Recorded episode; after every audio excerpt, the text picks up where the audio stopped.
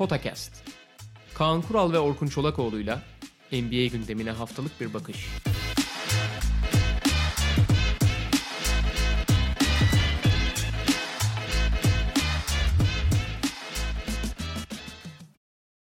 Merhaba, Potakest'e hoş geldiniz. Kaan Kural'la birlikte NBA gündemini konuşuyoruz. Brooklyn-Cleveland maçı vardı Kaan abi.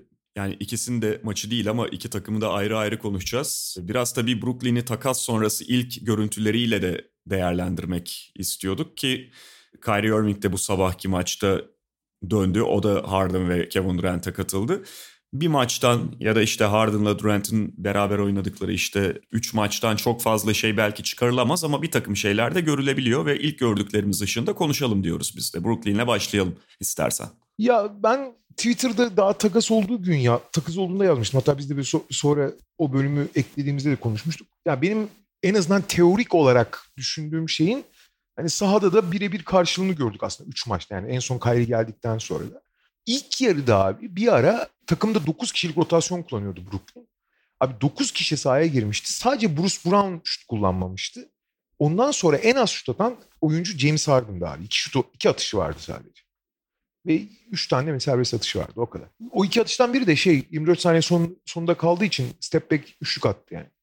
Şimdi James Harden'ın e, zaten şu anda gözler üzerinde olduğu için hani e, kazanacak formülü yaratmayan adam işte kaprisli ve işte hani mutsuz ayrıldı e, diye üzerinde bir baskı, üzerinde bir şey var zaten. Töhmet var yani. Hani onun uyumlu olması gerekiyor. Ama zaten abi James Harden'la ilgili en büyük bence James Harden çok genel kamuoyu tarafından çok sevilen bir oyuncu olmadığı için oyun stili itibariyle Houston'da da yarattığı atmosfer ve Houston onun üzerine kurguladığı oyunun biraz hani standart basketbolun çok dışında olup hatta basketbolu öldüren bir sistem stil olması sebebiyle foul alma özellikle falan bir sürü sebepten çok sevilmiyor. Fakat çok haksızlık edilen bir tarafı var James Harden'a. James Harden sanki çok fazla izolasyon isteyen ve hani her topu atan hani Kobe'nin 10 katı bencil falan bir adammış gibi algılanıyor. Halbuki abi James Harden başka yapılarda çok toptan yani e, topu elinden bırakmaya çok niyetli olabildiğini, kendi skorunun aşırı peşinde koşmak gibi bir derdi olmaz. Zaten dünyanın en gevşek adamı abi. Yani ö, hani öyle bir hırsları tabii ki vardır sporcu olarak ama en üst seviyede hiçbir zaman olmadı abi. En basiti abi son iki yılda Houston maçlarını dikkatli seyrediyorsa seyredenler biliyor. Abi Harden'a orta sahada ikili sıkıştırmalar getiriyordu. Anında pası veriyordu. Yani hiçbir şekilde ikili sıkıştırmayı falan zorlamak gibi derdi yoktu. Dördü üçü kullanmadıkları için deliriyordu yani. Ve bir de unutulan bir şey Harden aynı zamanda olağanüstü bir pasör abi. Yani bence NBA'deki en iyi ikili oyun gardı. İkili oyunda daha iyi gard yok yani. Chris Paul falan. Chris Paul'un üstünde yani o bakımda. İkili oyun için konuşuyorum sadece. Şimdi Harden tamamen kendini oraya kanalize etmiş. Ben oyun kurucu oynayacağım. Tamam eyvallah. E, onu da yapsın ki yapması asıl şu anda formda değil ama yani Harden'ın ölüsü bile oynuyor zaten. İki, ilk iki maçta 30-10 yaptı abi. 30 sayı 10 asist yaptı ilk iki maçta yani. Şimdi orada bir sorun yok. Ben hep şey söylüyordum. İki tane önemli sorun var. Birincisi kim savunma yapacak? Oraya geliriz. İkincisi de bu takımda rollerin çok net belli olması. Çünkü bu kadar toplu oynayan, bu kadar üst düzey yıldızların rollerini çok netleştirmezsen birbirinin ayağına basarlar abi. Bir sen at bir ben atayım olur. Hele ki Kyrie gibi burada acayip böyle bir enigma bir karakter varken çok karışır o işler. Neyse ki Harden'da işte Harden'ı biraz evvel söyledim. Durant de mesela o bakımdan çok şey değil. Durant manyağı da bence Durant'in yaptığı, yani James Harden'ın yaptığı doğru, Durant'in yaptığı biraz yanlış. Durant de abi top paylaşmayı işte oyunun akışı içinde oynamayı falan çok seviyor. Onun tam tersine kendi şutunu çok daha fazla kovalaması lazım. Hani abi eskiden de böyleydi bu. Yani Golden State'de de böyleydi. Oklahoma'da da böyleydi. Ama hiçbir zaman onun bir komple oyun anlayışı var ya oyun akışı içinde oynayacağım falan. Bu pek yani oyuncuların %99.9 için geçerlidir. Oyun akışını bozmamak, ritmi bozmamak e, hem kendisi için hem takımı için iyidir. Ama Durant çok ekstrem bir örnek abi. Durant'in her geldiği topta şutunu kovalaması lazım. Atışı kovalaması lazım yani. Çünkü ondan daha verimli atış yapacak bir oyuncu yok. Neyse çok önemli değil. O da akış içinde oynadığı sürece sorun değil. Herif zaten şu, bu sezon %31,5 sayı ortalama oynuyor. %68 TS ile oynuyor abi. İnanılmaz yani. Hiç bırakmamış gibi yani. Hiç bırakmamayı bırak. Çok formda bir Durant gibi oynuyor yani. Fakat şimdi burada Kyrie Irving'in tamamen bir kanat bitiricisi rolünde oynamayı kabul edip etmeyeceği büyük soru işareti. Ki nitekim ilk maçta o da tabii e, bu yaşananlardan sonra işte takımı bırakıp gitti falan hayvan gibi ceza aldı. Bütün gözler üzerine dikildi. Daha ilk Brooklyn şey maçında Twitter'da bir şey bir, bir numaralı trending topic abi trade Kyrie. Kyrie'yi takas edin muhabbeti. O da şu anda hani ulan ben de hani elimden geleni yapacağım muhabbetine girdiği için hani büyük bir özveri. Savunmada falan çok gayretli mayretli oynuyor. Eyvallah. Fakat bir şey yapmak isterken karar verici konumunda olduğu anda sorun başlıyor. Bir, Kyrie çok topu öldüren bir oyuncu abi. Belki de topla dünyanın en yaratıcı oyuncusu. En etkili oyuncusu. Fakat topu öldürdüğü için gerçekten ritim bozuyor. Mesela Durant öyle değil abi. Durant topu aldığı zaman hemen attığı için ya da hemen bir şey yaptığı için sorun olmuyor. Yani takımın ritmi bozulmuyor. Durant iyi atıyor kötü atıyordan bahsetmiyorum. Kyrie de öyle değil abi. Kyrie eveleyip gevelediği için onun stili o çünkü. Ve hani bundan verim alıyor ayrı konu. Ama Durant'in ya da Clay Thompson'ın 2 saniye ya da Harden'ın 1 bir, 1,5 saniyede yaptığını 10 saniyede yapıyor. Abi 10 saniyede yapması aynı sonucu verse bile takım üzerindeki, ritim üzerindeki etkisi çok farklı oluyor. Ee, artı işte e, şu anda çok formda Kyrie atıyor atıyor da abi kaçırdığı zaman da hırs yapıp üzerine birkaç tane daha atıp falan tamamen oyunu bozuyor. Mesela 3. çeyrekte oyunu bozan tamamen Kyrie'ydi yani. İlk yarıyı mu- muazzam oynamasına rağmen. Cleveland maçı için konuşuyorum. Neyse nitekim bir şekilde maçın sonunda iki uzatmada kaybettiler. Colin Sexton maçın sonunda süper oynadı falan. Diğer iki maçı da maçın sonlarında ekstra oynayıp kazanmışlar. Şimdi bu gösterdi ki bize abi e, bu hücum yani Kyrie'nin rolünü tam olarak kabullenmeden bunların bir ivme yakalaması çok kolay olmayacak ama bunun biraz biraz zaman vermek lazım. Kyrie'nin bunu kabul edeceğim ben hiç inanmıyorum. Yani başka bir yerde kesin arıza çıkaracak. Çünkü abi adam yani resmen bipolar ya. Yani ne zaman şey manik ne zaman depresif olacağını hiç bilemiyorsun yani. Kafası atıyor oynamıyorum diyor. Ya, gel yaptığı açıklamaya bak abi döndükten sonra. Basketboldan önemli şey. Tabii ki basketboldan önemli bir sürü şey var. Ama bu senin şeyin olamaz, özrün olamaz abi. Binlerce insan hayatta ne hayat mücadeleleri verirken işlerine devam ediyor. Sen işine gitmiyorsun ya, abi. E, araya gireceğim abi çok pardon. Kyrie Irving şeyi çok iyi yapıyor. Böyle durumlarda bu sadece bu son olayda değil. Böyle durumlarda ya bir yere yardımda bulunuyor ya böyle işte ben işte bunalıma girdim kartını oynuyor ki bu arada gerçekten sorunlar da yaşıyor olabilir. Ben sadece yalan söylüyor demiyorum yanlış anlaşılmasın ama kartı öyle bir oynuyor ki medyayı falan bir anda en azından bir kısmını çevirebiliyor. Yine aynı şeyi yaptı mesela. Ya işte bu hani bir önceki gün basın toplantısı vardı ya bir de oyuncular Zoom üzerinden yapıyor. Orada böyle şey dirseklerinin üzerine çökmüş kafayı gömmüş öyle konuşuyordu ya basınla görmüşsündür. E, şey falan diyorlar. Aa bak adam nasıl şey kötü durumda. Vah vah Kayri yani belli ki bir sıkıntı yaşamış. O kadar da üzerine gitmeyelim. Bunu bunu yedirebiliyor abi. Bunu yedirebiliyor. Bak o konuda hakkını vereyim. Sonra biliyorsun şey haberi çıktı. George Floyd'un ailesine ev almış. Ha. Bu arada Kyrie'nin o taraflarına ben hiçbir şey diyorum. Kyrie gerçekten sosyal konularda falan anormal hatta belki de overdose derecede aktif. Yani işte WNBA oyuncularına 1 milyon dolar verdi biliyorsun oynamak istemeyenlere, bubble'a gitmeyenlere. George Floyd'un ailesine şey aldı. Gerçekten sosyal sorumlulukta şeyde hem bireysel olarak yani hem maddi hem manevi olarak hep oralarda oluyor falan. Gerçekten oraya çok kendi kanal ediyor. Ama Kyrie'nin de bir emp abi Kyrie'nin çok ciddi empati sorunu var abi. Kyrie mesela George Floyd'un ailesiyle veya toplumdaki adaletsizliklerle savaşırken gösterdiği duyarlılığı beraber hareket ettiği arkadaşlarına falan her zaman göstermiyor. Çünkü Abi George Floyd'un ailesine çok önem verip bir ev alabilirsin. Çok çok çok değerli bir şeydir. Basketbolda yaptığı her şeyden daha değerlidir. Bir şey demiyorum. Ama o bir anlık bir şey.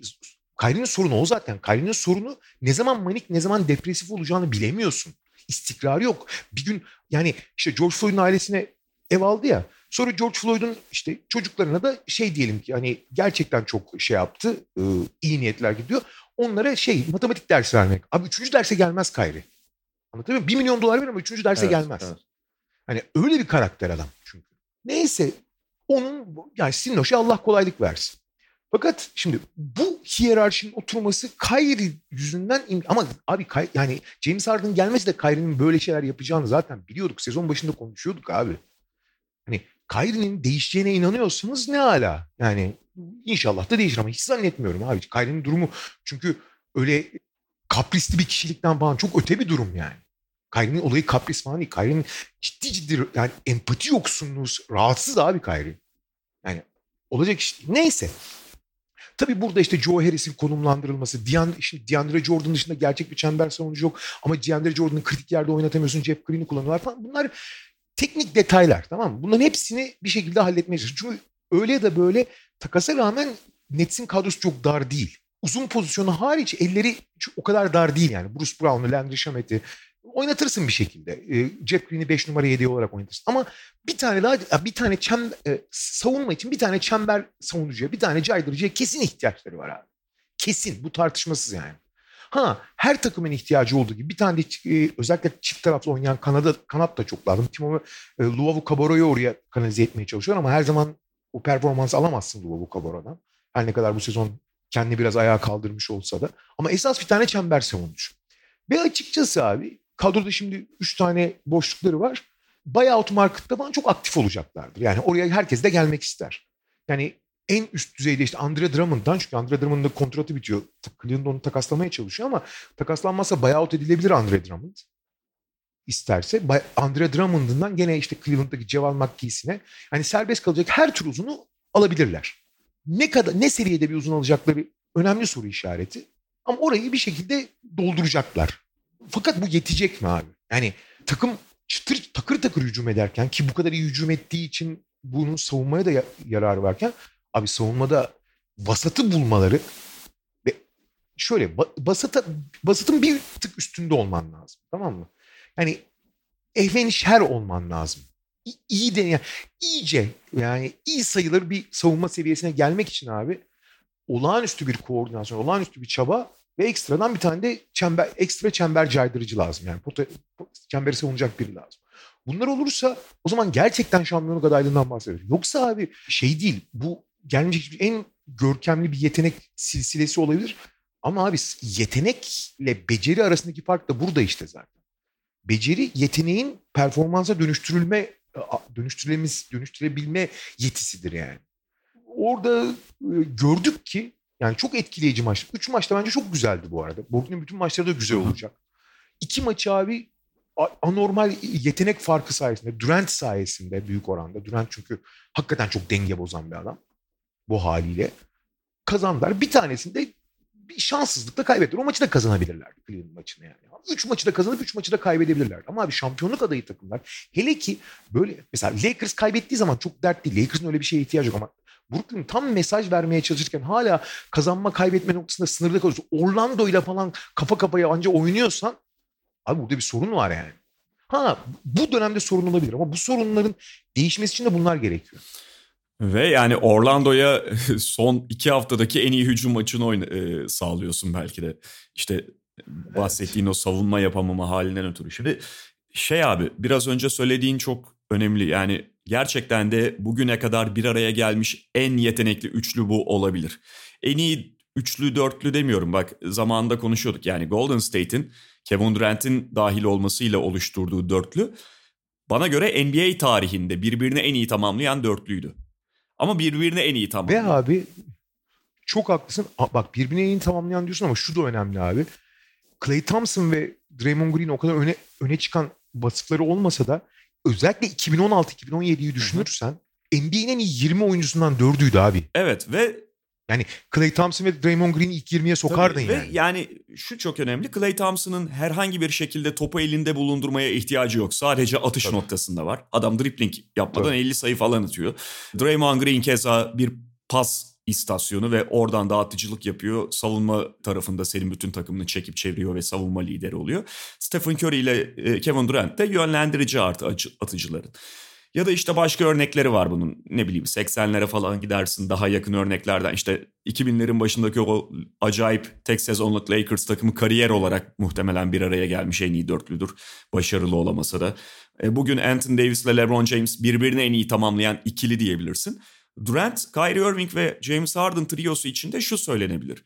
Bugün bu oyuncuların NBA'deki aktif en iyi şey 3 tane e, yaratıcı artı skorer olduğunu iddia edebilirsin. Yani öyledir böyledir bir tanesini 5'e yazar başkası ayrı ama bunu iddia edebilirsin abi. Kyrie Irving, James Harden ve Kevin Durant'in Kevin Durant de şu haliyle döndükten sonra en iyi 3 üretici skorer olduğunu gayet iddia edebilirsin. Yani buna söylenebilecek bir şey yok. Fakat önemli olan bu değil sadece. Bir şampiyonluk yolculuğundan bahsediyorsak ve bir takımdan bahsediyorsak. Başka problemler işte senin de izah ettiğin gibi ortaya çıkıyor.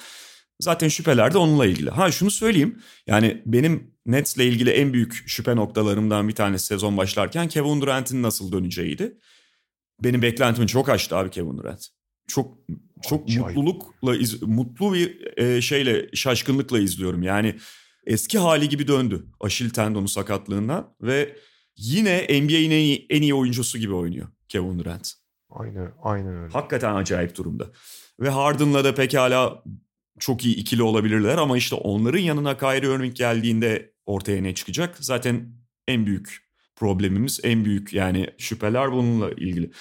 Bir de şu kaygı verici tabii. Mesela dünkü maçta da iki uzatmaya gitti gerçi ama Kevin Durant 50 dakika, Kyrie Irving 48 dakika, Harden 51 dakika oynadı. Şimdi özellikle Durant için tabii bu aldığı süreler biraz endişe verici olabilir sezonun devamında.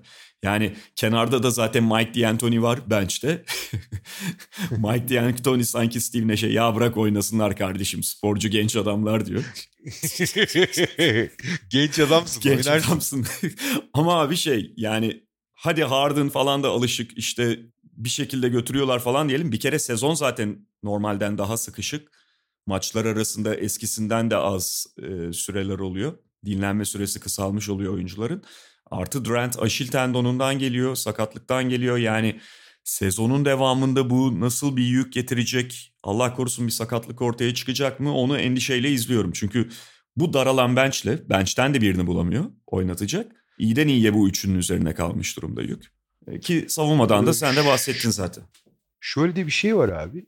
Genellikle sakatlıktan dönen oyuncuların sakatlanan bölgeleri tamamen iyileşmiş olsa hatta özel çalışmalarla güçlendirilmiş olsa bile sakatlık süresince abi değişik hareketlerde vücudun farklı yerlerine fark, daha normalin dışında ağırlıklar, mukavemetler Hı-hı. biniyor.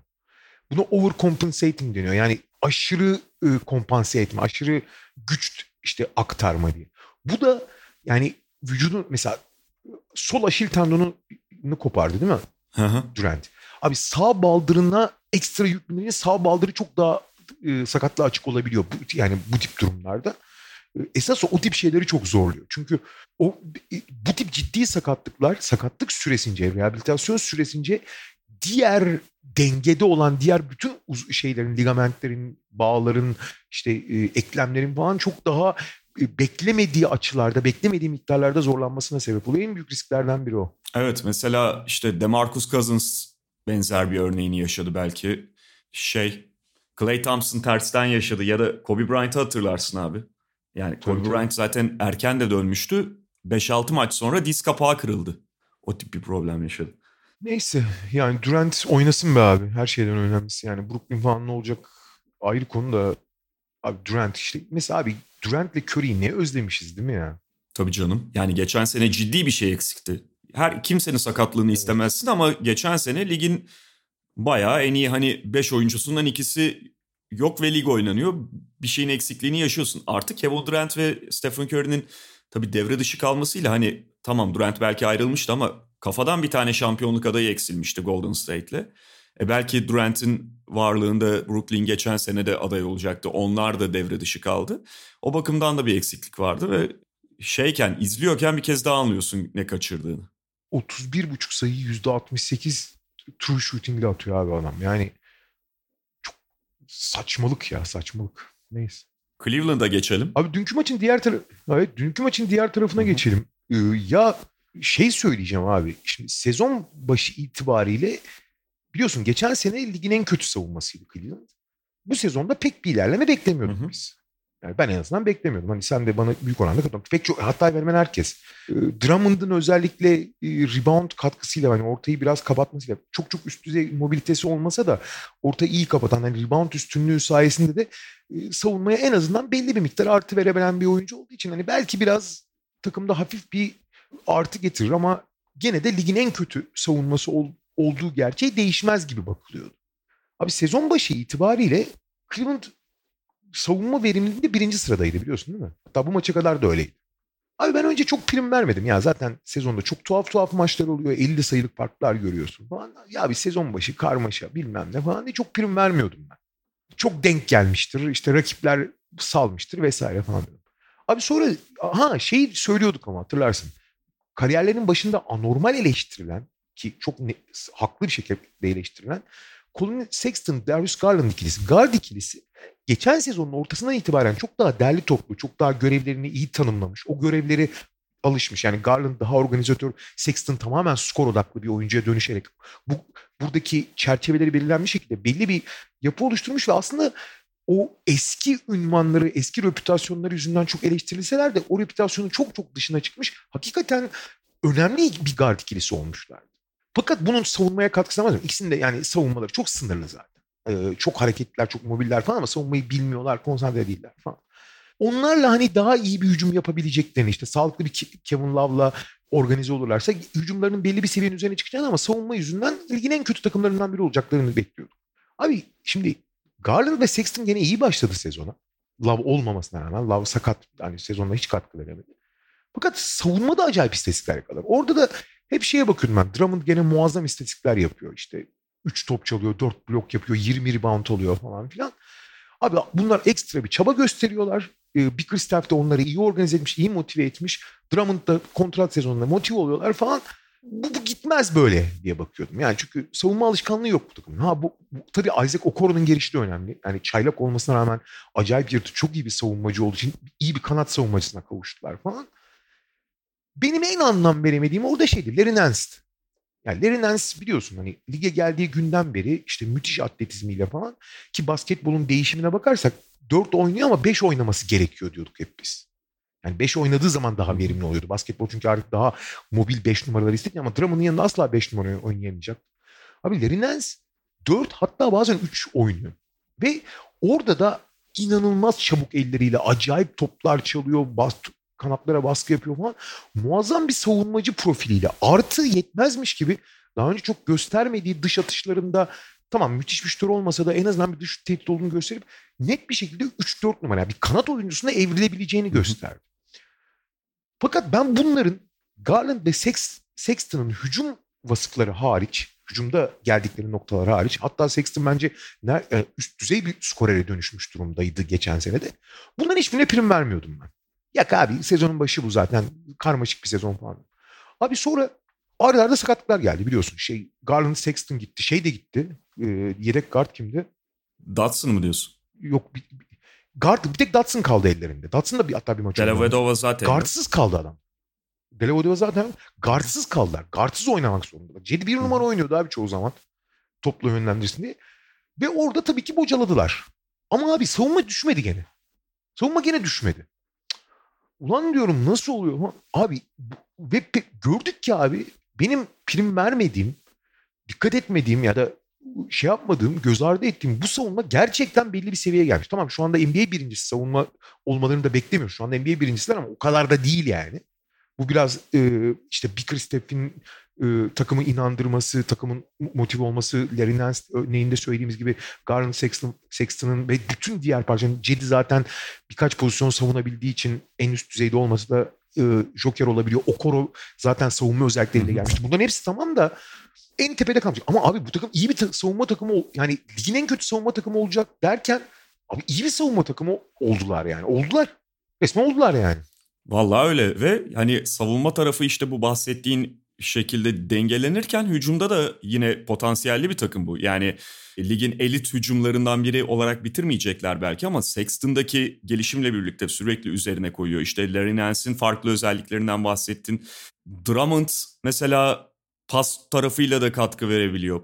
O da tepeye çıkıp hücum yönlendiriyor. Ya yani iki de orada şutör bulabildiklerinde bunların etrafına ki mesela dün Cedi'den o katkıyı aldılar. Söylediğin gibi Larry Nance o dış şut katkısını veriyor. Zaten Garland oynadığında ikinci bir skorer oluyor Sexton'ın yanında. Kenardan gelen Dotson'lardan falan işte şimdi yeni gelen Torin Prince bunlarla da birkaç tane alan açı şutör bulduklarında gayet de dengeli bir hücum oluyor bu takımın. Dün gösterdikleri gibi. Tamam Brooklyn savunması gerçekten ya. kötü durumda ama Cleveland da yapı olarak yani eli ayağı düzgün bir hücum takımı konumunda. Senin söylediğin konu çok önemli. Tek eksikleri şut zaten. Dün çok ekstra şut attılar. Gerçekten ligin en az yüzdeyle en az şu, üçlük atan takımı. Çünkü doğru düzgün şutör yok ellerinde. Her ne kadar Nance ilerleme kaydetse de Gardel ilerleme kaydetse de yok doğru düzgün şutörler. Yani maç başına 9 üçlük isabetiyle bir yere varamaz. Dün 15 tane attıkları için iş değişti. Dün ekstra bir günlerine geldiler ama her zaman ekstra günde beklemez. Ama diğer taraftan da abi sen gerçekten elit bir savunmaysan ve böyle skor yani Colin Sexton gibi tamam belki biraz eksik olabilir ama böyle elit bir skorerin varsa Abi bu seni rekabetçi kılar. Nitekim abi eğer Garland'la Sexton sakatlanmamış olsaydı şu anda 7 galibiyet 7 mağlubiyetler ciddi ciddi e, çok daha iyi bir derece olacaklardı. Ki 7 galibiyet 7 mağlubiyet onlardan beklentilerin çok üzerinde. Üstüne üstlük takımın bütün gardları sakatken geldiler buraya yani. Garland hala yok bu arada. Garland oynamadı yani. Evet. Ya bu arada hakikaten Larry Nance yani başından beri hani bu kötü takımda zaten sivrileceğini bekliyordum ve hatta takas edileceğini düşünüyordum. İyi giderlerse o takas ihtimali ortadan kalkabilir ama çok çok değerli oyuncu. Abi pek şöyle çok değerli oyuncu katılıyorum da sen bu şekilde oyunu, oyununu evirebileceğini hiç düşünüyor musun? Ben hiç ihtimal vermiyordum ya. Zerre ihtimal vermiyordum yani. Yok yani yani resmen kanat oyuncusu oldu ya. Yani Larry Nance şeydi biliyorsun hani ilk senelerini hatırla. Ya bu çocuk çok iyi bir yedek olacak. İşte zaten şey sporcu, düzgün profesyonel vesaire atletizmi var. Hı hı. Kenardan getirirsin ama sorun da şu 4 numaraya çektiğinde bile şutu problem olabilir.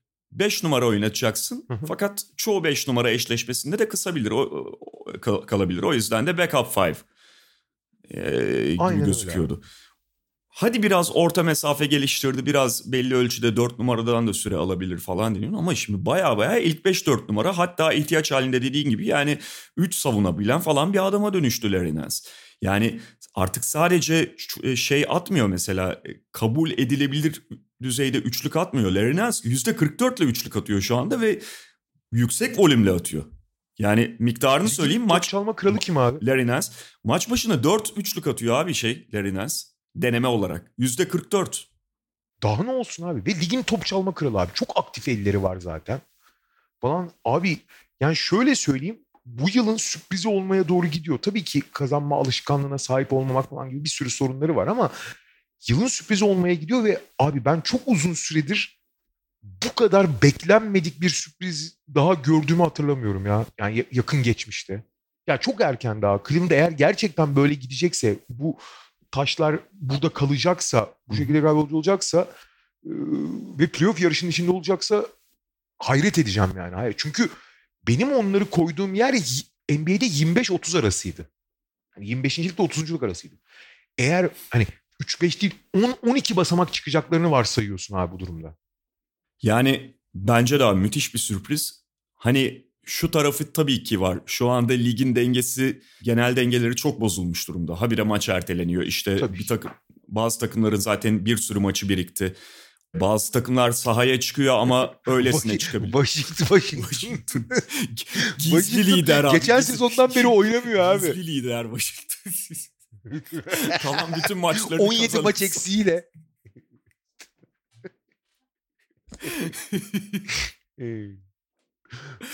Ya Hocam federasyon hep Avrupa maçlarının arkasına koyuyor ya bu erteleme maçlarını. Olmaz mı böyle? Washington'da şey kardeşim bu milli mesele ertelenecek maçlar. Hayır sürekli bir bahane yani tabii şey falan böyle. Koronavirüs falan onlar hadi neyse de yani yemin töreni oluyor Washington'ın maçı erteleniyor. Olmaz. Trump gitti e, şey yoksa Washington mı cezalandırılıyor? Capitol Hill basılıyor Washington'ın maçı erteleniyor. Olmaz diğer takımların da erteleyeceksin o zaman. Peki e, Milwaukee ile devam edelim. Programa hazırlık yaparken ki biliyorsun abi biz çok yani detaylı çalışırız. Yani daha doğrusu of, akışı of. şey belirleriz yoğun bir çalışmayla belirleriz. iki dakika içerisinde. Orada şey dedin. Abi üç, üç gün önceden Instagram'a story atmıyor muyuz çalışmalarımızı? Tabii canım.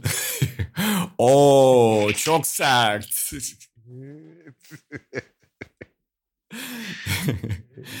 Milwaukee'ye laflar hazırladığını ifade etmiştin. Buyurun. 9-5 şu anda bu arada. Ya şöyle geçenlerde şeyi gördüm. E, işte Yanis bundan önce yani son iki sezonda yaptığından daha fazla e, perde yapan yani ikili oyunda perde yapan oyuncu olarak kullanılıyor diye işte e, takımın hücumdaki yenilikleri işte daha etkin kullanılmaya çalışılması falan. Biliyorsun Yanis sezona biraz yavaş girdi. Yani son iki sezondaki MVP sezonundan çok daha düşük bir seviyede girdi. Normal yani hani zaten normal sezonun birincisi olup da MVP olup da bir yere varılmadığının görüldüğünü biliyoruz.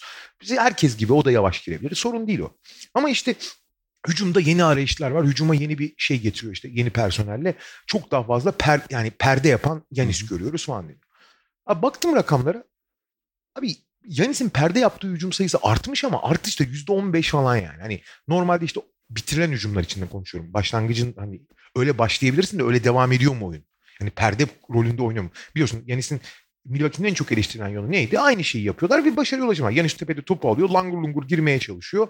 Oraya baraj kuruyor rakipler, pası veriyor, atarsa atıyor, atamazsa atamıyor. Bu böyle bir şey vardı temelde. Yani tabii ki bu kadar basit değil ama temelde buydu. Şimdi artık hani Yanis tepede gene topu alıyor ama artık işte Chris Middleton, Drew Holiday'de topu alıyor. Perdeden yani perde yapan oyuncu olarak, devrilen oyuncu da dışarı açılan oyuncu olarak kullanılıyor Yanis diye. Evet artmış durumda ama çok da fazla artmamış. Fakat abi şöyle bir şey var. Geçen gün hangi maçtı ya? Dur bir saniye hemen bakayım da söyleyeyim. Arda arda iki tane Milwaukee maçı seyrediyorum. Abi yani şimdi normal sezonda hep söylüyoruz ya. Normal sezonda takımların kendileriyle daha çok ilgilenmesi gerekir. Yani kendi oyununu cilalaması. Maçın gidişatına göre çok fazla hamle yapmasına gerek yok. Öyle yapan koçlar var mesela. Rick Carlisle'lar, Nick Nurse'ler maçın gidişatına göre çok hamle yapıyor. Takımların da böylece her şeye adapte edebiliyorlar sezon içinde yani. Ama bazı koçlar da ki daha ekseriyetle öyle yapıyorlar. Oyuncularının genel paternlerde, genel hiyerarşisini, genel birbiriyle olan ilişkisini oturtmak için, alışkanlıklarını pekiştirmek için aynı şeyi oynamayı, genelde aynı rotasyonları kullanmaya devam ediyorlar. Şimdi aynı rotasyonu kullanmak ve aynı şeyi yerleştirmeye çalışmak da sakınca yok. Hatta gerekli bile o. Fakat abi sıfır esneklikle oynamak en büyük problemi olan takımın hala hiçbir esneklik gösteremiyor olması. Abi yani hakikaten delirtecek ya. Abi arka arka Dallas ve şey maçlarını seyret. Nets mi? Brooklyn. Dallas'ı son anda ka- kazandılar. Şeyi de son anda kaybettiler Brooklyn'i. İkisini de kazanabilirlerdi, ikisini de kaybedebilirler. Fakat abi öyle korkunç yapılmayan şeyler var ki. En basit abi. Abi işte Kyrie yoktu Brooklyn maçında. Harden Durant oynuyor. Abi ikisi de çılgın atıyor tamam mı? İkisi de 30 sayıyı geçti zaten. Falan zaten onlar üzerine oynayacak. Ne oynanacak başka? Bir de Joe Harris'e pas veriyorsun. O üçlük atıyor o kadar. Abi bir dakika bile bir hücumda bile Yanis'e Harden veya ikisinin başına verebilirsin abi. Harden'ın da başına verebilirsin. Şeyin de başına verebilirsin. Durant'in. Çünkü abi Jeff Green'i savunsa ne olacak savunmasa ne olacak? Hı hı. Yanis anlatabiliyor muyum? Başka birine Jeff Green'e verdiğin ama Jeff Green çok büyük tehdit yaratmıyor. Chris Middleton'ın savunmasına güveniyor. Durant'in başına veriyor. Chris Middleton disiplini ve ortalama üstü bir savunmacıdır ama Durant bu abi. Durant'i yavaşlatmak istiyorsan Chris Middleton'ı versen de olur. Vermesen Kioza'yı versen şey Kioza nereden? Pet kanatını versen de aynı şey yani. Jordan zaten üstüne atıyor. Ama Yanis'in üstüne atamayabilir. En azından biraz zorlanabilir. Daha işi zorlaştırabilir Deniz. Veya Harden'ın başına verirsin. Harden'ın step back'ini çok daha zorlaştırdığı gibi hareketli alanını da çok daraltır. Pas açılarını kapatır yani. Niye denemiyorsun? Hadi şey yapıyorsun. Niye denemiyorsun abi hiç? Sırf onlar üzerinden oynanıyor maç yani. Bir dene. Yanis geçen sene yılın savunmacı seçildi biliyorsun bu serbest savunmacı rolünde. Ama abi playoff'ta gördük ki kritik oyuncuyla birebir savunmak çok daha Yanis'i niye buralarda hiç kullanmıyorsun abi? Maç sonunda yaptığı hele büyük bir gaf var ki hadi o gaf tamam mı? Herkes gaf yapabilir. Abi 26,5 saniye var tamam mı? Top Brooklyn'de iki sayı mağluplar. Foul yapmadı ya. Eğer Brooklyn 24 saniyeyi kullanıp son saniyede şut atsaydı top havadayken de 1-1,5 saniye bir saniye falan kalacaktı adamlara. Abi orada foul yapmazsan matematik mi bilmiyorsun abi? Durant elinden kaçırdı topu da top, son top onlara geldi. Gerçi kullanamadılar son topu ama abi böyle şeyler olma. Artı şey oluyor e, maç içinde yine Yanis'in işte Yanis'in oynadığı taraftan sürekli DeAndre Jordan'la şey geliyor. E, DeAndre Jordan'ı oraya yakın tutuyorlar Yanis'in oynadığı tarafa. Brook Lopez de hep dışarıda duruyor ya. Brook Lopez tarafına da tam onun açısına da birini koyuyor. Abi Brook Lopez'i hiç Yanis tepedeyken şeye daha yakına sokmadı. Ulan yakına soksan Brook Lopez'i içine smaç yapacak. Ya da hücum reboundunu alacak zaten. Hiçbir şey yok abi. Yani ne biliyorsa hala onu oynuyor. Yani bu bahsettiğim şeyler de çok sofistike şeyler değil abi. Rakibin aldığı önlemler, rakibin aldığı hamleler üzerine senin bir şey yap, yapabilmen lazım. Rakip bir kaynak ayırıyor abi bir, bir şeyi değiştirmek için. Sen de ona bir şey yap. Ya da rakibin güçlü olduğu bir alan var. Senin de güçlü olduğun bir alan. Sen onun güçlü olduğu şeyin askerin şeyin karşısına, gücün karşısına sen de güçlü olduğun şeyi koy. Niye zayıf tarafını koyuyorsun abi? Rakibin e, güçlü tarafının ortaya çıkmasına izin veriyoruz. Valla ufak da olsa değişen bir tek şey var abi. Yani bu da hani esneklik falana girmiyor. Sadece bir farklılık biraz daha böyle farklılık derken daha önce görmediğimiz bir şey değil ama yani Antetokounmpo'nun giderek daha fazla orta mesafe ve üçlük denemesi. Bu da ne kadar iyi Milwaukee için hiç emin değilim. Hatta yani şey iyi olmadığını düşünüyorum. Yani çünkü çünkü sınırını pek e, bilemiyor. öyle abi ve kenardan da bir kontrol yok. Yani yani Antetokounmpo şey noktasından hani tamam içeriği terörize ediyor, domine ediyor ama biraz da şut geliştirebilse ve kendisini şu kadar gömülerek savunan takımlara karşı bir B planı olsa, bir tehdit oluştursa en azından e, onu da ortadan kaldırsa, o rakip savunma hilesini de ortadan kaldırsa noktasından. Ya tamam ben geliştirdim artık atarım bak atacağım ya dur bak göstereceğim bir tane daha ver bir tane daha ver kendi verimli olduğu alandan uzaklaşıyor. Yani ha yine verimli oynuyor. Yani Antetokounmpo verimsiz bir oyuncuya dönüşmüş değil ama şimdi bahsettiğin mesela Dallas ve Brooklyn maçları. Yani zaten ufak farklarla belirleniyor. İkisini de kazanabilirdi, ikisini de kaybedebilirdi. Ama işte o ufak farklarla kaybettiğim maçlarda belki normal sezonda önemli değil ama playoff'ta önemli olduğunu görüyoruz. O iki topla kaybediyorsun zaten.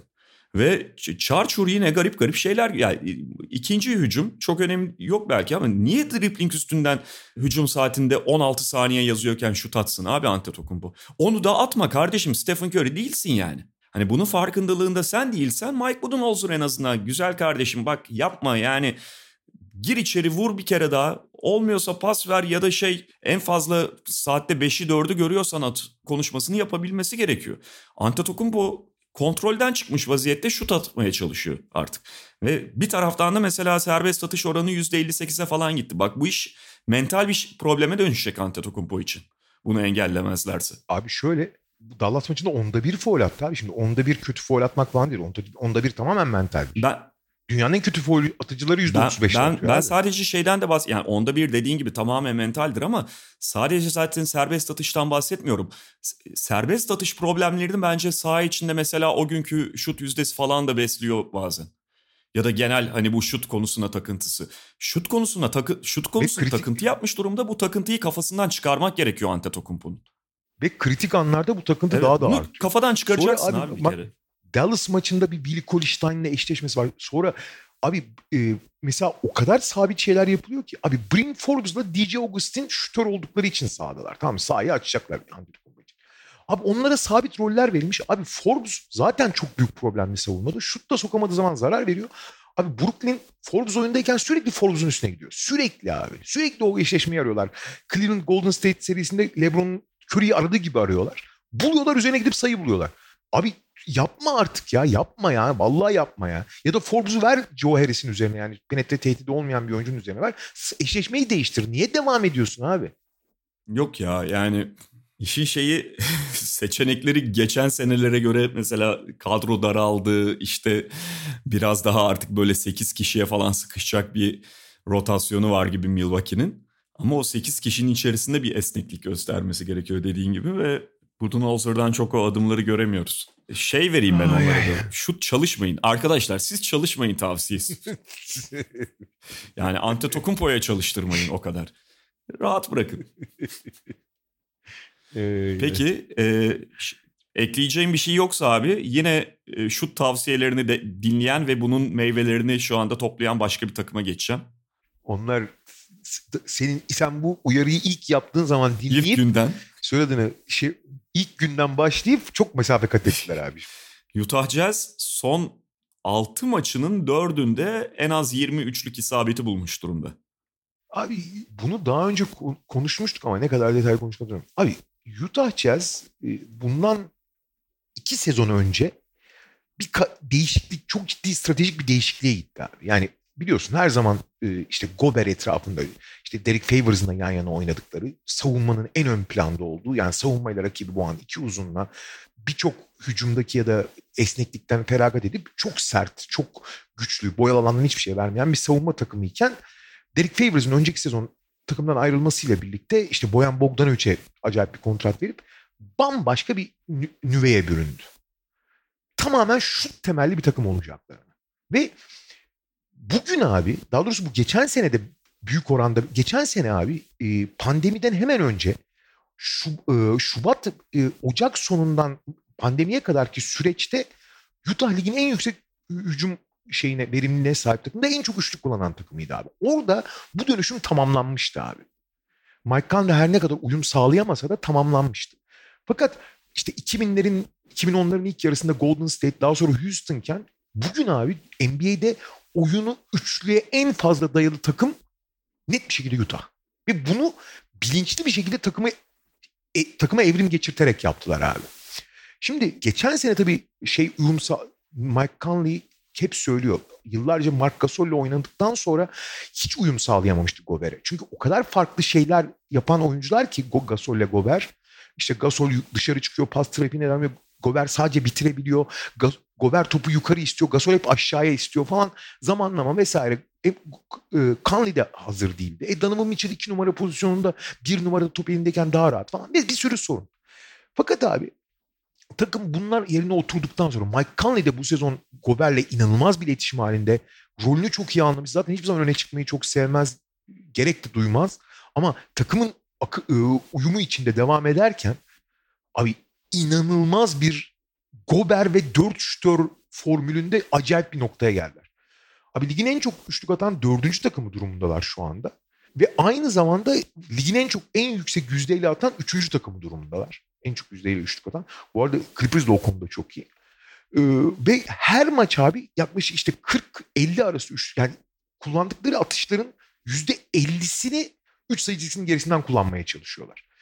Şey en çok üçlük kullanan üçüncü takım dedim ama düşük tempoda oynadığı için Utah kullandığı şutları oranla en fazla üçlük atan takım aynı zamanda.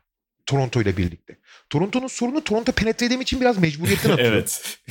Utah Utah tamamen 3 sayı çizginin etrafına o üçlükleri bularak oynuyor. Yani Utah seyrettiğin zaman abi her şey ona göre kurgulanmış. Öyle bir pas trafiği, öyle bir toplu topsuz hareket var ki her şey doğru şutörün elinde topu buluşturmakla. Yani Utah maç başına 40 tane 42 tane üçlük atarken bunların 30-32 tanesi falan hazırlanmış. Evet kaliteli şut buluyorlar yani. Zaten ve zaten dribbling üzerinden üçlük atabilen işte Donovan Mitchell bir miktar, Mike Conley bir miktar yapabilse de yani İngiliz, e, Bogdanovic vesaire gibi oyuncular dribbling üzerinden üçlük atan oyuncular da değiller. Yani dribbling üzerinden kendi kendine atan oyun, bir takım da değil aslında büyük oranda. Hepsi hazırlanmış, hepsi sistem içinde atılan hmm. üçlükler. Ve oyuncuların çoğu buna Conley de biraz Donovan Mitchell burada ayrılıyor ama Conley dahil olmak üzere işte kenarda gelen Georges Niang e, falan da dahil olmak üzere hepsi keçen şut yani sabit şutörler. Ve oyun tamamen bu sabit şutörlerin en iyi şutları, en kaliteli şutları atması üzerine kurgulanmış. Ve abi perişan ediyorlar rakiplerini ya. Yani başın dönüyor artık o topu kovalamaktan ve mutlaka bir şutör bulacak. Çünkü herkes şutör abi. Herkes şutör yani. E, ve seni de dinlemişler iki sene önce. Çok da çalış, belli ki çalışmış çocuklar. Çatır çatır atıyorlar ya abi. Zaten yani NBA'de son 6 aydaki trende bakarsan abi inenler çıkanlar hani başarılı olanlar olamayanlar. hep bu tavsiyenin etrafından şey yapabilirsin. Çözebilirsin kimin ne yaptığını. Dinleyenler ortada, dinlemeyenlerin de hali ortada. E Toronto'da dinlemiş ama pek çalışmamış onlar galiba. Onlar dinleme bölümünü yapmış, çalışma bölümünü yapamamışlar. Toronto dediğin gibi içeriye giremediği için arkadaşlar üçlük atalım. Girerse artı bir. üçlük atınca hep kazanıyorsunuz.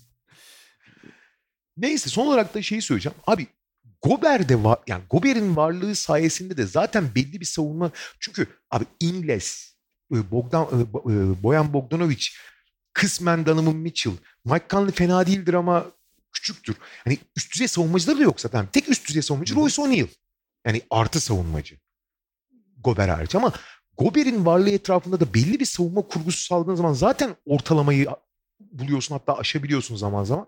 Abi tamam hani şu anki basketbolun gerekleri açısından en verimli oyun budur zaten yani. Hani İngiliz, Boyan Bogdanovic gibi belli sınırları olan oyuncuları işte Donovan Mitchell ve Mike Conley gibi çok ufak yan yana oynadığı zaman çok ufak kalan iki gardıman böyle kullandığın zaman çok daha efektif oluyorsun. Ve abi şu anda hakikaten rakibin başını döndürüyorlar ya. Hani Golden State'in formda olduğu dönem gibi bir baş döndürme yaratıyorlar bazen biliyor musun? Bazen öyle bir ritim buluyorlar ki abi çok iyi. Geçen hangi maçı? Denver maçı mıydı? Hangi maçı anlatıyorum ben? Sonra da New Orleans.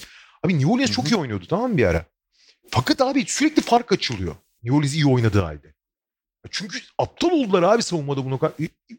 Zion Williamson içeriden atıyor bunlar üçlük atıyor. Zion Williamson içeriden üçlük atıyor. Fark 5 iken 15 oldu bir anda. Ve hani ritim bulamadıkları durumlarda da kenardan ligin en iyi mikrodalga skorerlerinden birini getiriyorlar. O da çok büyük ha, bir lüks. Jordan doğru. Clarkson e, yani Cleveland'da oynarken mesela kendisiyle ilgili çok şüphemiz vardı. Bir kötü takım skoreri falan olarak görüyorduk ama Jordan Clarkson son 2-3 senede ciddi anlamda üçlük geliştirdiği için artık baya baya iyi bir dış şutör. Bu takıma cuk oturuyor Jordan Clarkson ve üst düzey bir takımda da o rolü mikrodalga skorer rolünü oynayabildiğini gösteriyor. Ha evet yani çok ısındığında sahadayken etrafını görmeyen bir hali olabiliyor ama Utah zaten onu kontrol edebilecek bir yapı. Yani çok böyle e, kontrolden çıktığında çok su kaynattığında kenara alabilirsin. Utah'a zaten ritmi kaybettiklerinde lazım Jordan Clarkson ya da sadece kaybetmelerine de gerek yok. Şeyi de ana planı da destekleyebiliyor. Ama çok iyi bir B planı kötü kötü durumlar için. Artı Artı abi tamam pas trafiği üzerinden 3 sayı bulmak üzerinden oynanıyor ama abi öyle ya da böyle hücumların belli bir miktarı Hı-hı. sıkışıyor. Orada işte ya Mike Conley işte orada şey de çok önemli. Mike Conley Gobert ikili oyunun gel, olgunlaşması da önemli. Fakat abi sadece ve sadece Donovan Mitchell'in eline kalmıyorsun abi Jordan Clarkson evet. sayesinde. O çok önemli, çok değerli yani. Ben son olarak tek bir şey söyleyeceğim. Yani çok etkileyici başlangıç yaptılar. Şu anda ligin en iyi derecelerinden biri. Zaten 14 maçta 10 galibiyet işte üst üste 7 mi oldu galibiyet sayıları. Ama e, şu da var tabii ki. Yani 6. 6'ymış. Utah e, bu az önce az önce de sözünü ettiğimiz fazlaca dağılmış NBA normal sezonunda en avantajlı takımlardan biriydi. Çünkü doğru. zaten kadrolarını doğru, koruyorlar. Doğru. Senelerdir aynı koçla çalışıyorlar. Aynı sistem. Onu keskinleştirmiş durumdalar. Ne yapacaklarını, ne yapmak istediklerini gayet iyi biliyorlar. E, rakipler de böyle hani kadro dezavantajı falan yaşadıklarında Utah zaten o önündeki düzlüğü koşabilecek takım. Onu şu ana ve kadar bu kullandılar. Oynadık, ve bu oynadıkları oyun şu anki o dağınıklıkta Covid problemleri takımlar ritim bulamamışken rakipleri en sürklese edecek türde evet. oyun. Yani en rakiplerin önlem alması zor oyun. O konuda çok haklısın. Ee, ben de son olarak şunu söyleyeyim abi. İşte sen Jordan Clarkson dedin. Kenardan zaten gelip katkı verenler işte Joe Ingles, çok az Niang. Onun dışında işte Jordan Clarkson hani çok çok çok değerli katkı veriyor. Ee, ve işte Derek Favors. O da zaten şeyin yediği olarak oynuyor. Ee, Gobert'in yani 8 9 kişiyle oynuyor. Burada abi e, çok genel bir tema var yalnız abi. Gober ve Derek Favors onlar tamamen birbirinin alternatifi. Çok çok çok çok özel durumlarda, istisnai durumlarda yan yana oynuyorlar. On, yoksa birbirinin alternatifi durumlar. Abi o ikisi dışında hepsi iyi, çok iyi veya elit şütör. Çok acayip bir şey abi. Aynen öyle. Yani aralı, aralarında ortalama üst şütör. Hepsi müthiş şütör yani. Ki zaten oyun bunun üzerine kurgulanmış. Yani muazzam bir takım mühendisliği var burada ya muazzam bir takım mühendisliği var yani. Kesin kesin. Hatta mesela işte süre alır denen Shaquille Leonard'sını belki o yüzden çok fazla oynatmıyor. Yani evet. e, bilmiyorum sezon devamında süre alabilir ama dediğin gibi o e, şutörlerle desteklemek zaten önceliklerinden biri Quinn Snyder'ın ki şeyde sonuçları da ortada. Peki o zaman bu haftalık bu kadar diyelim Kaan abi. Haftaya tekrar görüşmek üzere diyoruz. E, hoşçakalın. Hoşçakalın.